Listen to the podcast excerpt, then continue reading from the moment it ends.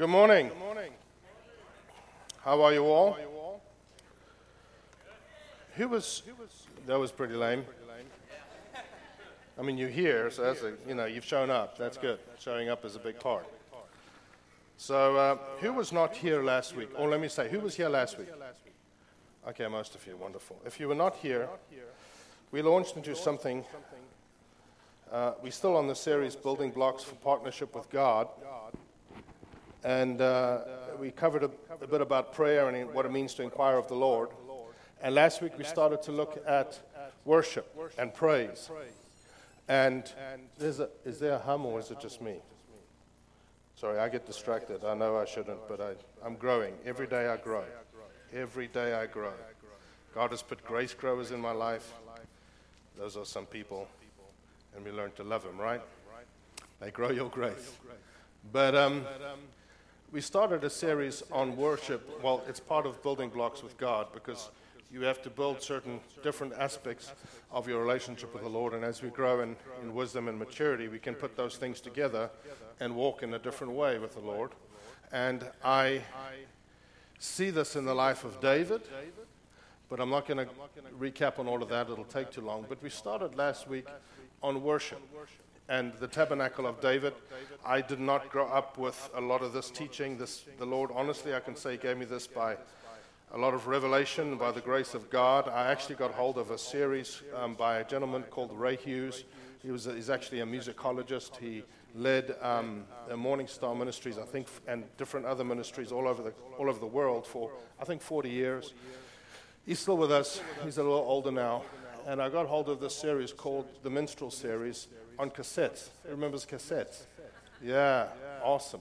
And uh, it was terrible recording. It was about 20 hours of teaching, and uh, it was so bad I had to like put in earphones and sit in my car and do this in South Africa, and I would make bu- literally books of notes. It so affected me, and what I began to see was when it comes to worship that there's a prescribed actually way that God has called us to worship. It's not you know, like in a box. We don't, we don't do that. We don't want to put God in a box. But it started to speak to me about worship. And so we're going to look at that. I don't know if I'll be able to recap last week. If you were not here, some of today really does follow off from last week. So I encourage you to go listen, not because I said it, but it will help today make more sense. But we see in the Old Testament, it's always wonderful to look in the Old Testament for the new covenant. Yeah? You read the Old Testament with New Testament spectacles. And in the Old Testament, we see um, David does something quite amazing. He, in a sense, gets prophetic permission from the Lord. And he takes the ark. First thing he does when he becomes king is he retakes Jerusalem. And then he takes the ark and he wants the presence of God back with God's people. And he takes the ark and he puts it back. And he institutes something called, you know, 24 7 worship or the tabernacle of David. He built a tent for it. He literally just built a structure, a tent. It's called a tabernacle, but it wasn't like the tabernacle that Moses had. And he puts the ark in there, and we're going to read it again today. We'd read a lot of scripture last week. We'll do it again today. But it's totally different. And somehow, in a sense, he was allowed by God to do something that was actually against the law because it was according to the law of Moses that only the high priest with blood would go into the most holy place where the ark was once a year. That was it. But David gets this ark and he puts it in a different tent that he set up. And Mount Zion, in a sense, wasn't really known then. You know, it was just this place, this mountain, this hill. And then he, in a sense, started to operate from there and rule and govern from there and became Mount Zion, and then Mount Zion grew and its influence grew, and then eventually Jerusalem was called Zion. But this all started with David. And it represents the church, Zion in the Old Testament. But David has, in a sense, prophetic permission. He sets up something on the earth, and it's one of the only times you see that earth in a certain way looked exactly like heaven. And he institutes 24 7 musical worship for 33 years, constant, never stopped. 24 7, 365, musical worship. And he sets the ark up in a tent or tabernacle that has no veil, and all the Levites, not just the high priest, all the Levites have access to worship in the presence of God. And it's a profound thing that actually happened, and it is very important because the tabernacle of David is not just about new ways to worship or how to sing songs. When I was unsaved and a uh, pretty interesting guy, we'll say, you know, I was good at not being saved. And um, I just never understood the way Christ, like, you know, the happy, you know, happy clappy. And I would say to my friends, I don't want to be that, man. That's weird, you know. And then I got saved, and the Lord started to speak to me about his ways. You know, the Bible says that Moses knew his ways, but Israel his deeds. There are ways of God. Some people long to just see the deeds, the miraculous signs and wonders, but they are ways of God. This, what we're looking at, is one of God's ways. It's one of his heavenly principles. And in the Old Covenant, David literally established something that was a prototype of what the New Testament church can look like. But if we just think, oh, David did this weird thing, and I just never heard it preached a lot, but the tabernacle of David, which we'll read, is more than just worship. It's actually about the government of God, the authority of God, the rulership of God. That David, God made a covenant with David that the Messiah will come from his line and they, he will sit on the throne of David. The Bible even says, who knows the scripture that says, Unto us a son is born, and it says the government will be on his? Is the shoulder in the body or in the head? It's a very obvious question, it's not a trick body. We are the what of Christ? Ah. So he will give authority to his body, and they have that authority in the earth. They have that authority. We have God given authority as God's people. And as New Testament believers, we are all priests, right? Bible says that. I know we're covering a lot, but we're all priests. So we have this God given authority, but that authority, that place to bring the government of God, the rulership of God, the authority of God into realms, into cities, into nations, not to control people, to actually bring His kingdom. Let your kingdom come on earth as it is in heaven. He gives us authority to do that. But in a sense, we want to take that authority and just kind of do what we want. And there are ways of God. And this issue of worship, biblical worship, or Davidic, what I call Davidic worship, I started to understand years ago, and we're all still growing and learning. And every time I look at this, the Lord shows me more. He's so gracious. But all of that rulership, the high point in Israel's history, was set up on this foundation of worship because David saw into heaven. We know that from 1 Chronicles 28. He gave uh, his son Solomon's the plans for the, for the temple that Solomon built. He says plans that he had by the Spirit. And I believe, and it kind of, there's a few scriptures that look, that kind of say this, but that he saw something in heaven that he didn't see on the earth. Because in Revelations 4 and 5, you see in heaven, you see what worship is like in heaven. And you see that it's musical, you see that it's constant, it's continual, and you see that it's focused on God or Christ. And it's interesting because every tabernacle or every Moses had this desire to build God a dwelling place, and we have the tabernacle, which was to do with sin, the atonement for sin, covering by the blood, by the blood of bulls and goats and animals, and eventually, as we know, by Christ. But there was a continual aspect in that tabernacle. They weren't allowed to let the fire go out. Who knows that? It was like a big deal, but we're not teaching on that. God said it has to be continual. In Psalm 132, David cries out to the Lord and makes a vow, says, I want to build you a house. Just like Moses had that same desire in his heart. And we end up with the tabernacle of David, which is about instituting worship God's way, and upon that, the government of God can come. But there was something continual there too musical worship. It's interesting. So, I haven't lost anybody yet, have I? You guys are amazing. So, somehow, David was able to put something on the earth that was actually about what the New Testament church would look like. Now, how do we know that? Well, Amos 9 says, this is many years after David, says, On that day I will raise up the tabernacle of David, which has fallen down, and repair its damages, and I will raise up its ruins. I'll re- rebuild it as in the days of old, that they may possess the remnant of Edom, the Greek there in the Old, the Greek in the Old Testament, the Septuagint, it just says mankind and that all the Gentiles who are called by my name, says the Lord who does this thing. So when Gentiles started to get saved in the book of Acts, the Jews were like, you know, Jesus said, go into all the world. And to them, that meant Jewish people. That was their world. And it's often like that with the Lord. Go and do this thing. And you're like, that means this to me, so I'm just going to do that. And then God, in a sense, blows their, their small thinking and says, no, literally the whole world. And Gentiles start to get saved. So they meet in Jerusalem to, you know, let's talk about it. And James, the leader of the church in Jerusalem, stands up and he says, This that's happening is what Amos spoke about, and he actually quotes that scripture. So when it says, In the last day, in that day I will raise up, what day? In the last days, which is an era of time from the moment of Pentecost started in Acts chapter 2 to when Christ comes back. And in that era of time, God will continue to raise up the tabernacle of David. He will give his people authority, but that authority, when it comes to collective authority, is built actually on worship. Something that David put into the earth in a way that was never before seen. Never happened like that. Never. So, this Old Testament experience is prophetically pointing to a New Testament expression. I'll say that again. This Old Testament experience of 33 years points to a New Testament expression.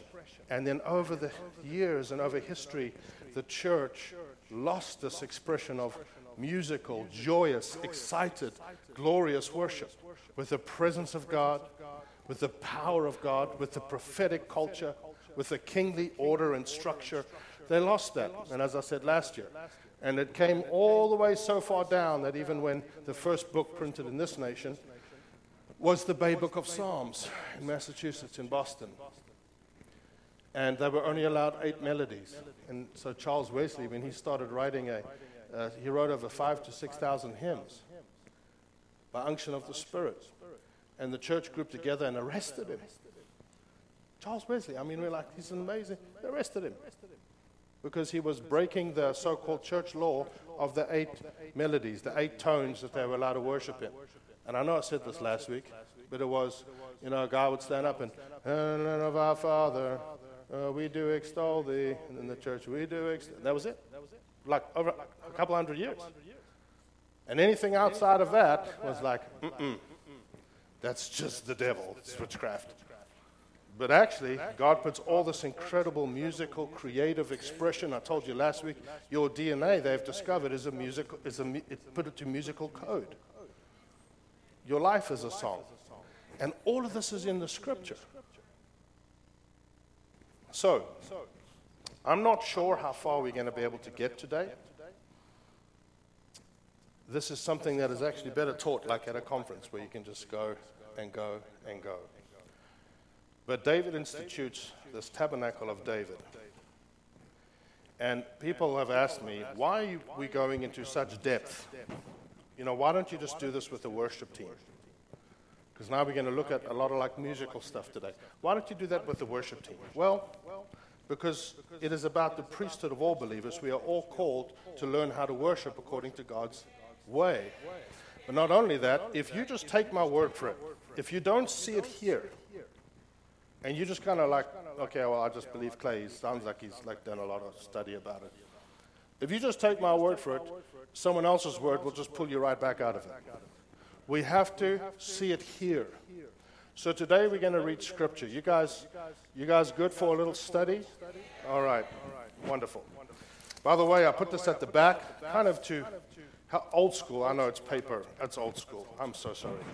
But um, it's double sided for those who are interested. There's only 100, so uh, the contrast of two tabernacles, Moses and David, to show you that it was actually about establishing a new covenant order that we see in the New Testament.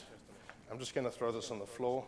It's okay, it's not a person, it won't be rejected. So, we're going to look today at the Davidic order of worship as fast as we can, the kings of old, if we have, get the chance, and the seven Hebrew words for praise. So, let's jump right in.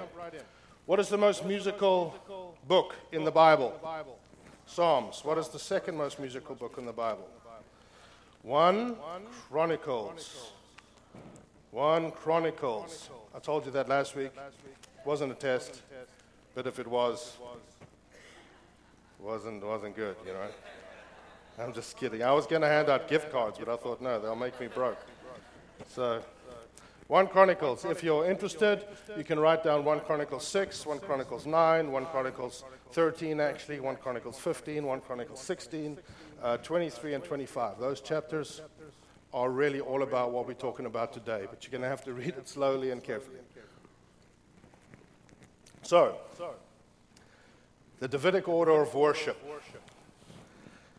There are, is order in the house of God and it's important. But every one of these that I'm about to read is not just about musicians. And let me speak to the musicians here, especially those who are up here. What I'm about to read is not to put you under pressure, it's actually to take it off. And to show the people that we can't just show up. It's not a spectator thing, it's not entertainment. It's not. It's worship. It's worship. So, we'll see what you'll see what develops is you see this kingly structure from David. You see the priestly appointments, which now applies to all of us because we're all priests. They were Levites, priestly appointments. And you see a prophetic culture. The prophets who were on the earth at the time Nathan, Gad, Samuel, and a few others. These incredible prophets. And Samuel had started school of prophets in multiple places. He had little schools for, for the prophetic, an actual school of prophets. And one of the chief musicians, Heman, was Samuel's grandson. And he's called a prophet and a seer. So you see this prophetic culture with worship, they are intertwined. They are like strands of one rope. The prophetic and musical worship, they are together, which we'll see today. So, first thing we see, let's go to 1 Chronicles 15. If you have an actual Bible, please turn there. I encourage you to do that. They understood all these people, these Okay, there were 38,000 Levites that were fitted their requirements. They were between the age of 30 and 50. Later, the age changed to 20 because they needed more. And out of those 38,000, they selected 24,000 for the house of the Lord, which was on Mount Gibeon, which is about eight or nine miles away. And for the first time in the earth, there were two tabernacles at once. I know I said this last week, but just a quick recap. There were two tabernacles at once. One, the tabernacle of Moses under priest Zadok, and they were doing all the sacrifices and all the stuff on Mount Gibeon. And so David set apart 24,000 Levites to go help that guy, and that whole system continued. But with no ark, no presence. God, you know, he was there in a sense, but they were doing what they were told to do under the law of Moses. But David takes the ark and establishes another tent or tabernacle with no veil, and he puts there 4,000 musicians, 288 singers, like the lead singers, like worship leaders, three chief musicians, and a music master, Kenaniah. He employed about 10,000 people in full time worship, and this one had the ark. And for the first time on the earth, you had two tabernacles literally running concurrently. And when the Temple of Solomon was built, these two systems came together. Sacrifice, because all worship before David's day, all worship was sacrificial. There was no such thing as musical. There was a few little spatterings Moses, Miriam, Deborah, a few things. But it was not in the law, it was not coded in scripture, it was not their expression of God. They were a musical people, but God was just sacrifice. And there's only one word for worship in the Old Testament, shacha, which means face down. And that was their expression. So David institutes this tabernacle of David. He puts about 10,000 people full time employed in this tabernacle for musical worship. And the first, and we are going to look at certain words or things that the Bible says about these people because it gives us some understanding about for us and how to worship. We good? Firstly, that they were under authority. They were in ranks. They were under authority. Men, please hear me. Military men who, like, I just don't, you know, this, the singing thing. Hmm. David was an incredible warrior. He had people that were like, you know, you don't want to wake them up in the morning and give them a fright. You'll probably won't make it. It says the one guy killed 800 men with a spear in one day. Another guy, 300 men. Another guy killed lion in a snowy pit. Another guy, I mean, these are these like crazy men. And they were kind of all afraid of David. Think about that. Mighty men. And was part of these guys that actually instituted with David this system. So, so the priest, verse 14, the priest and the Levites sanctified themselves to bring up the ark of the Lord of Israel. And the children of the Levites bore the ark of God on their shoulders by its poles, as Moses had commanded according to the word of the Lord. Then David spoke to the leaders of the Levites to a point. Can we say a point? We're going to do some of that today. It's cheesy, but, but it's, it's okay. You guys are going to be my friends afterwards, so it's fine. Then David spoke to the leaders of the Levites to appoint their brethren to be singers, accompanied by, music, by instruments of music, stringed instruments, harps, and cymbals, by raising the voice with resounding joy. So the Levites appointed Heman, the son of Joel, and his brethren Asaph, the son of that guy, and of their brethren, the son of Merari, and Ethan, but the actual the guy's name is Jeduthun, but sometimes they write that in different translation, uh, the son of Cushai. And with them their brethren of second rank. Go down to verse 22. It says, Kenaniah, the leader of the Levites, was instructor in charge of the music because he was skillful. The King James says, Kenaniah, the chief of the Levites, was for song, for he instructed about the song, for he was skillful. And we learned last week that word song is masah. It means prophetic, bur- prophetic burden. He taught them how to sing a prophetic song. And they had never sung in worship to the Lord. Think about that. It's totally new for them. And then you see in 1 Chronicles 25, another big portion of Scripture, and then we'll explain.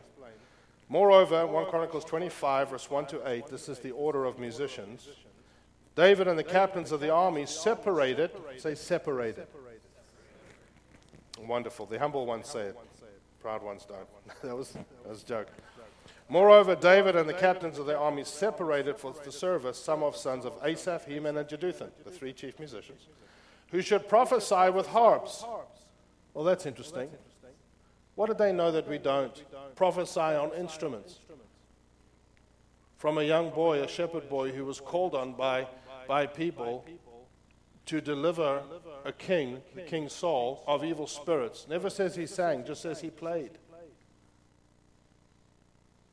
He knew something that the modern church has long forgotten. He says, to prophesy with harps, stringed instruments, and cymbals. And the number of the skilled men performing their service was of the sons of Asaph, and then it gives a whole bunch of guys. And the sons of Asaph, how's this? Were under the direction of Asaph, who prophesied according to the order of the king. Okay? Then of Jeduthun, then it talks about of He-Man, not Master of the Universe, that's Jesus. This is a different guy. And then verse 5 And all these were the sons of Heman, the king's seer. The Heman is called a prophet or seer, in the words of God. Huh. Now, these guys were doing prophetic worship in the Old Covenant where it says, if you prophesy and it's not of God, we'll, we'll kill you. So, like, they had to actually, you know, I think they would actually have a little bit time to learn. We want to make sure that this is what the Lord is saying. And it says, All these were the sons of Heman, the king seer, who was Samuel's grandson, in the words of God, to exalt his horn, talking about David. For God gave Heman 14 sons and three daughters. And in verse 6, all these were under the direction of their father for music in the house of the Lord, with cymbals and stringed instruments and harps, for the service of the house of God. Asaph, Jeduthun, and Heman were under the authority of the king. And so the number of them with their brethren who were instructed, can we say instructed? In the songs of the Lord, all who were skillful. So can we say skillful? okay, we'll get there, was 288. That was like their worship leaders. And they cast lots for their duty. So, this whole thing of the offense that happens in worship team, worship teams, and please hear me. Well, you played last week, and they cast lots, not up to them. So, there's incredible structure, but still actually by the Spirit. Structure, but God has a say. So, the first thing they had to learn, it actually came from the military past of David order to be under authority. You had David the king. You had underneath him Kenaniah. You had underneath both of those guys the three chief musicians. You had underneath them the, the 288 worship leaders and singers. Underneath them, 4,000 musicians. Underneath them, the brethren of second rank, 4,000 gatekeepers. This incredible structure and they all had to learn what it means to be under authority, because all authority in the kingdom of God is delegated. And it's pointing to the New Testament church. There's a man that Jesus spoke to. He said, I am in a man under authority and in authority. And Jesus said, You have great faith. He said, Because you understand authority, you understand something about that realm. Faith, the conviction of things we don't see. So they understood, they had to understand authority. And they didn't just get their way. How we deal with authority, those in authority over us and those under us, it matters more than we could possibly fathom. Even in the business world. Very much so in the business world. It, it really matters in the kingdom. I've had some people come and they complain about those over them. And I tell them, don't worry about that. Focus on those under you. How do you deal with them? How do you treat them? And you will, in a home, in a house, in a business, in a church, and you will find that that changes.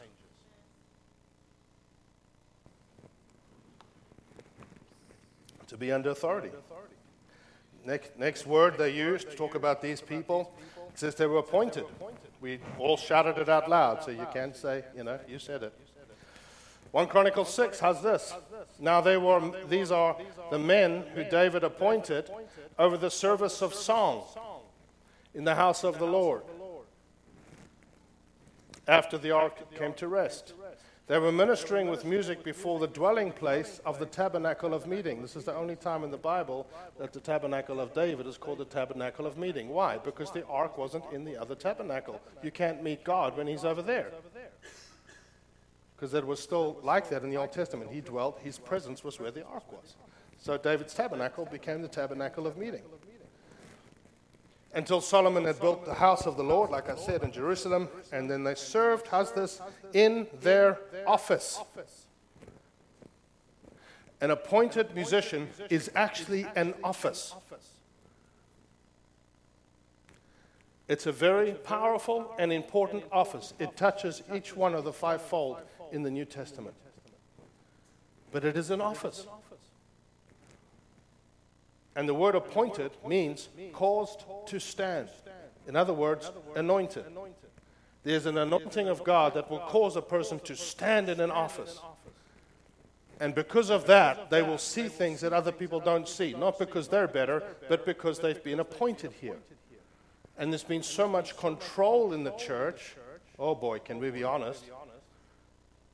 That leaders have been like they don't want to actually allow the appointed, the appointed person in the office to take that portion and lead God's people into his presence. It's an office. Sorry, I'm not, I'm not angry. Very happy. I'm smiling, you see. They were assigned an office, and it says they were to minister before the Lord. That means to minister to the Lord. Ever think about that? What does it mean to minister to God? He doesn't need me. Well, they had to be taught what that means. But even in the office, it says they were appointed in the office according to their order. In the office, but still under authority. Then they were employed. We're going to have to go through this a little quicker. Says 1 Chronicles 25, verse 1, we read that, and verse 7, we read it. The number of skilled, that word skilled actually means just workmen. The number of workmen, of men performing this service, means labor. They were, they were full time. It says the same thing. They were instructed in the song, all who were skillful. 1 Chronicles 9 puts it this way These are the singers who lodged in the chambers that was right around the temple there, I mean the, the tabernacle, and were free from other duties. Every musician's like, You see, I just want to play the guitar. So uh, maybe, maybe, but we'll get there. They were free from other duties, for they employed in that work day and night. 1 Chronicles 16. So he left, that's David, Asaph and his brothers there before the ark of the covenant of the Lord to minister before, that's to the Lord, the ark regularly as every day's, every day's work required. They were appointed, they had an office, but how did they become so skillful in what they do? Well, they would, that's all they did, they did. Now, you can't, in a sense, plan a church and there's five people and you're like, we need 10 musicians. No, that's unrealistic. But David, as a king, understood, saw something in heaven, wanted it put on the earth, and said, We need people, that that's all that they focus on. And it is a depiction of the New Testament church. Because the church has to get out of this habit of just, well, that's what we do. Some guy speaks about the Bible. Friends, you didn't get saved so you can come into a building once a week and hear someone talk about the Bible. Heaven help us if that's the truth. Is so much more than that. And they're like, well, we sing songs in church. But why? Like, do we ever ask that question? Like, why? Well, it's a way of God. And it's tied to the prophetic, hearing his voice. There have been people that have sung songs about the future, sung newspaper headlines. I won't even get into that. Because the prophetic will come out and worship. When they said to Elijah, prophesy, he said, Bring me a musician.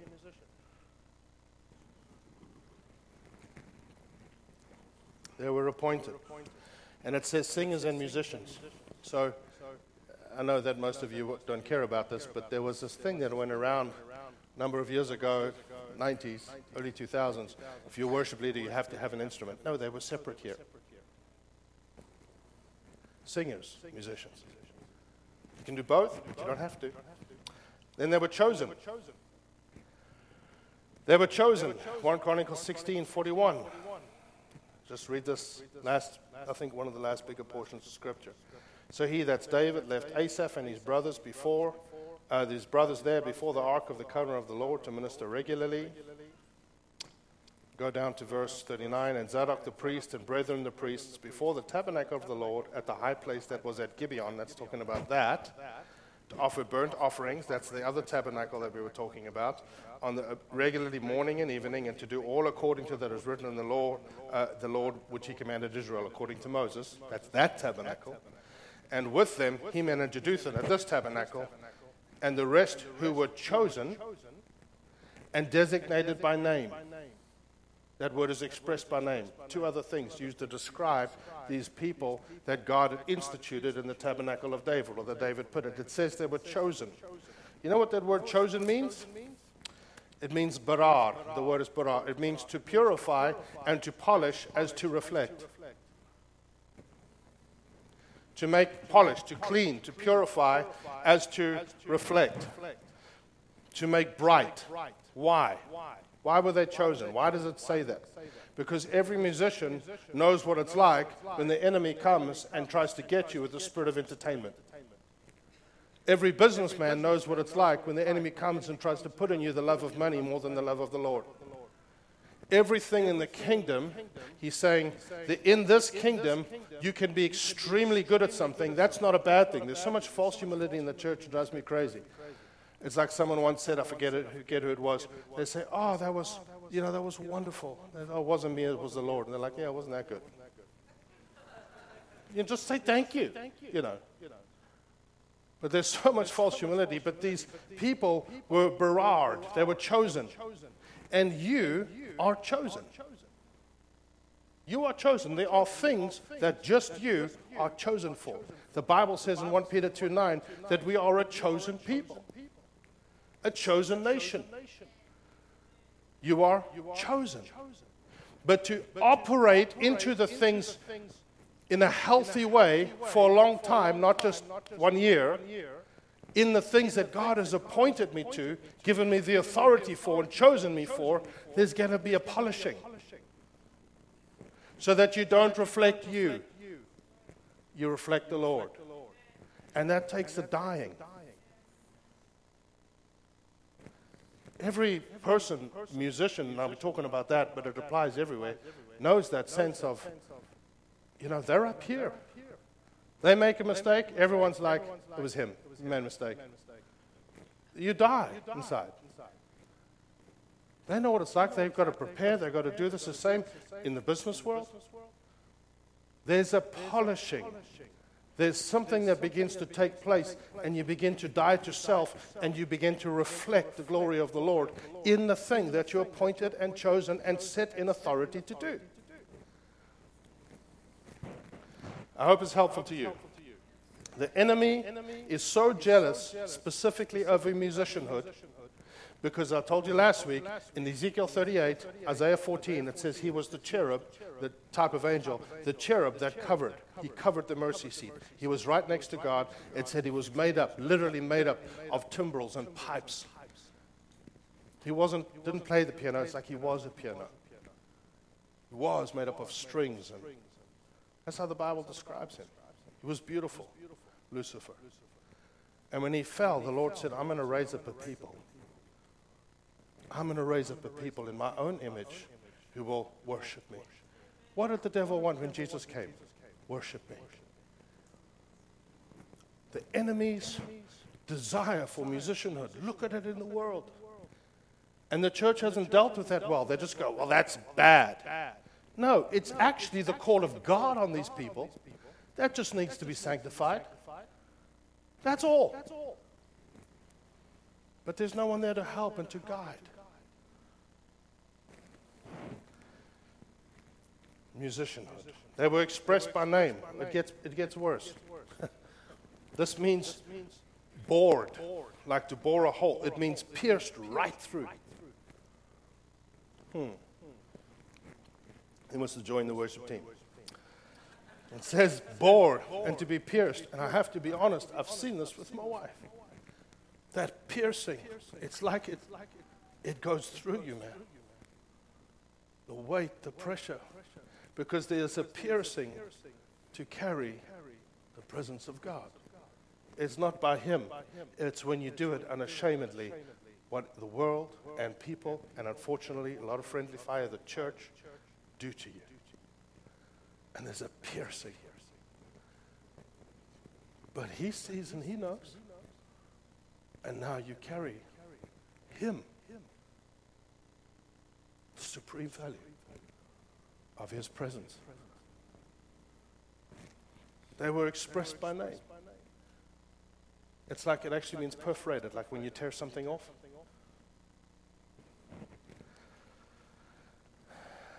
The feeling of being overlooked says they were in various ranks.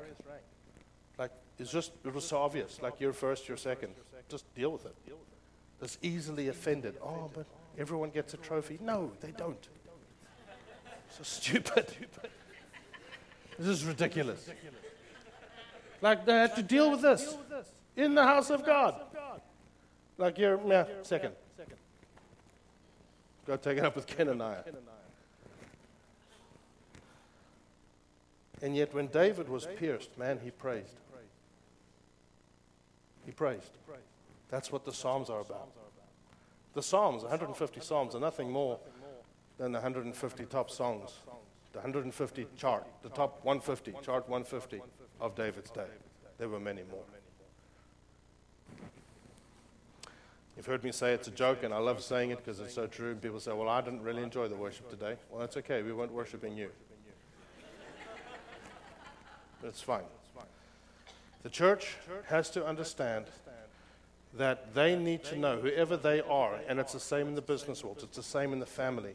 It's not a performance, it's not entertainment. There is a piercing and a boring and a, and a, a it, it hurts sometimes to usher people into the presence of God. El Shaddai. And to usher people in, and then to get out of the way and reflect Him. The world doesn't know that that privilege, that power. They are separated, it says. I'm just going to go through these quickly. They were separated. I've met so many musicians that I, they, know, they know this. It's like, I feel separated, Clay. They, I just feel separated unto this thing called music. And for years, the church has told me that's bad. No, that's from God. I just feel separated. You ever felt separated? In the thing that you do? You ever felt alone? Separated? Like I'm just separated for whatever that thing is for you? I just think about it all day. This is the passion. I just feel separated to this issue or to this thing. I feel separated. They were separated.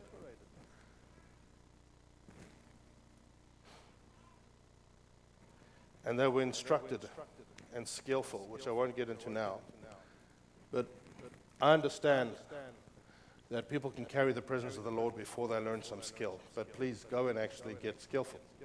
You know, stand up and kill me softly with your song, like, I know you love Jesus. But there is a skill that takes place.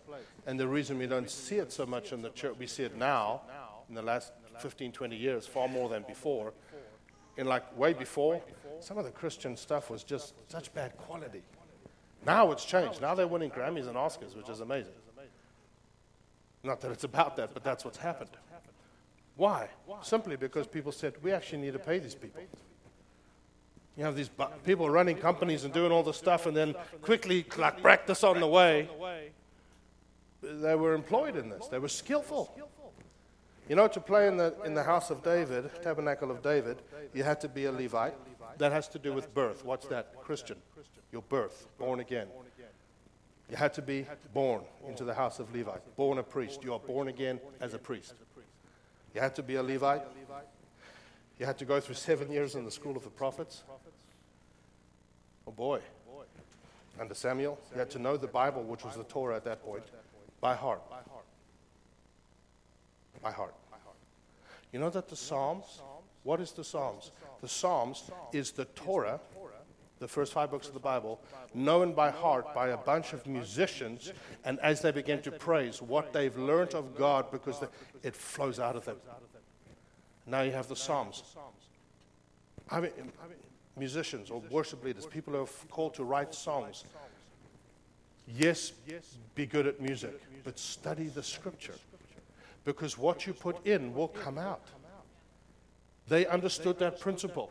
Garbage in, garbage out. If you want to be free from the maladies of our culture and all the stuff that comes to pollute, then let that come out of you when you write songs. That's what, if that's what you fill up, that's going to come out. And so they were actually kind of like forced, was very legalistic in those days, to put something in. So when the presence of God came and the prophetic comes into the room, what starts to flow out is this incredible vocabulary of who God is. And the first five books of the Bible are sung about, and then obviously the prophetic pointing to the Lord. But that's where they got it all from the book of Moses. They were, you know, the Bible by heart, they had to make their own instrument, put some blood, sweat, and tears in. They had to be under the instruction of their father, and they had to cast lots for the appointments of times of worship. Every one of us have that, what they went through, in some area of our life. Be skillful in what you do in the business place. Do it with all your heart as unto the Lord. In college, in school, is not bad because it's like not church. That's such old thinking. Reflect the glory of God where you are. Become indispensable. Trust God. Ask Him for strategies and wisdom and business deals and He's the best businessman. He has all the money. So, I wanted to speak to you about the kings of old and seven Hebrew words for worship, but we ran out of time. So I won't. I'll tell you, we'll read it next week. Actually, I'll read you one verse. We'll go through this next week. The kings of old, from David's line, after David became king, part of the covenant that God made with him is that all the kings will come from his line. And you know how it is Israel falls away, just like the church. And they rise and they fall, they rise and they fall. And there were seven kings that followed after David. Every one of them, when they reinstituted order in the house of the Lord, it was never considered full or happening or accomplished until not only they had reestablished things like the Passover and the stuff with the tabernacle of Moses, every single one of them, who in a sense it was like a national revival. And there were two or three hundred years before some of these points. That's like as old as this nation. We just read it, that's three pages later. How far a nation can fall. They even lost the book of the law.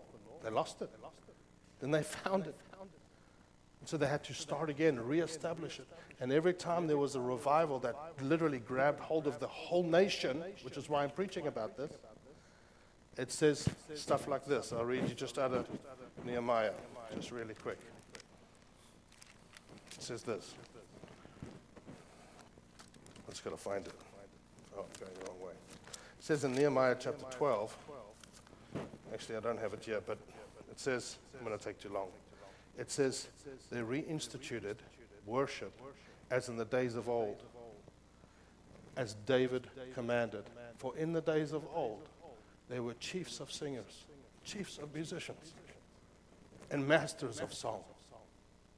They didn't consider ordering God's house to be accomplished until they had put in what David commanded. And they called it from that day the instruments of David.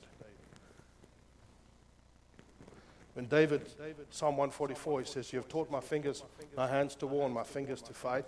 People think it's talking about battle. You know what he was doing when he sang that? He was playing an instrument he invented called the kinnor, or the 10 stringed harp. You have taught my fingers, my hands to war, and my fingers to fight.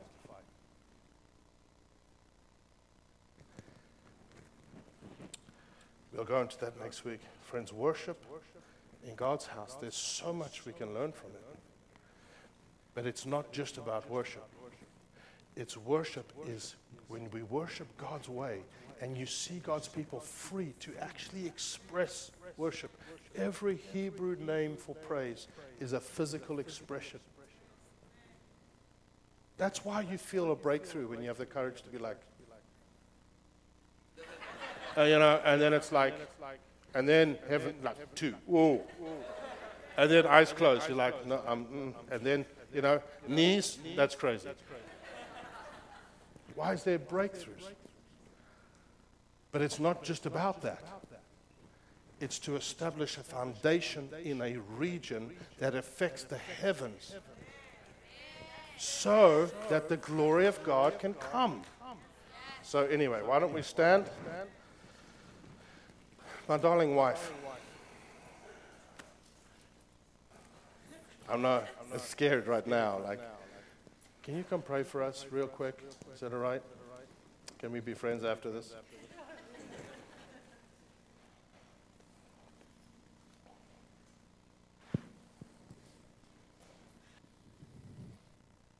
Thank you, Jesus.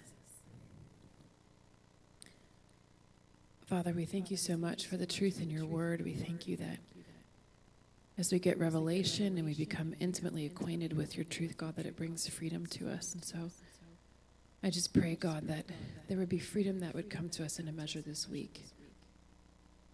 I pray that these truths of your word would settle into our heart like seeds, that they would grow. I pray that people would be prompted and encouraged, God, to step into your presence in a new way. I pray that they would put on music, even if it's just in faith, and say, God, I'm here to receive. So, Father, we just pray that a spirit of worship would come over your people, a spirit of praise, God, that you would bring revelation that this is something, God, that you instituted. This is something that you emphasized in such detail because it is such a part of who you are and who we are as believers. We were made to worship you, God. And so we just trust you with that, even as we learn. We just trust you, God. This is relevant to each one of us that we were made to worship. So would we find you this week, God, in worship? In Jesus' name we pray. Amen.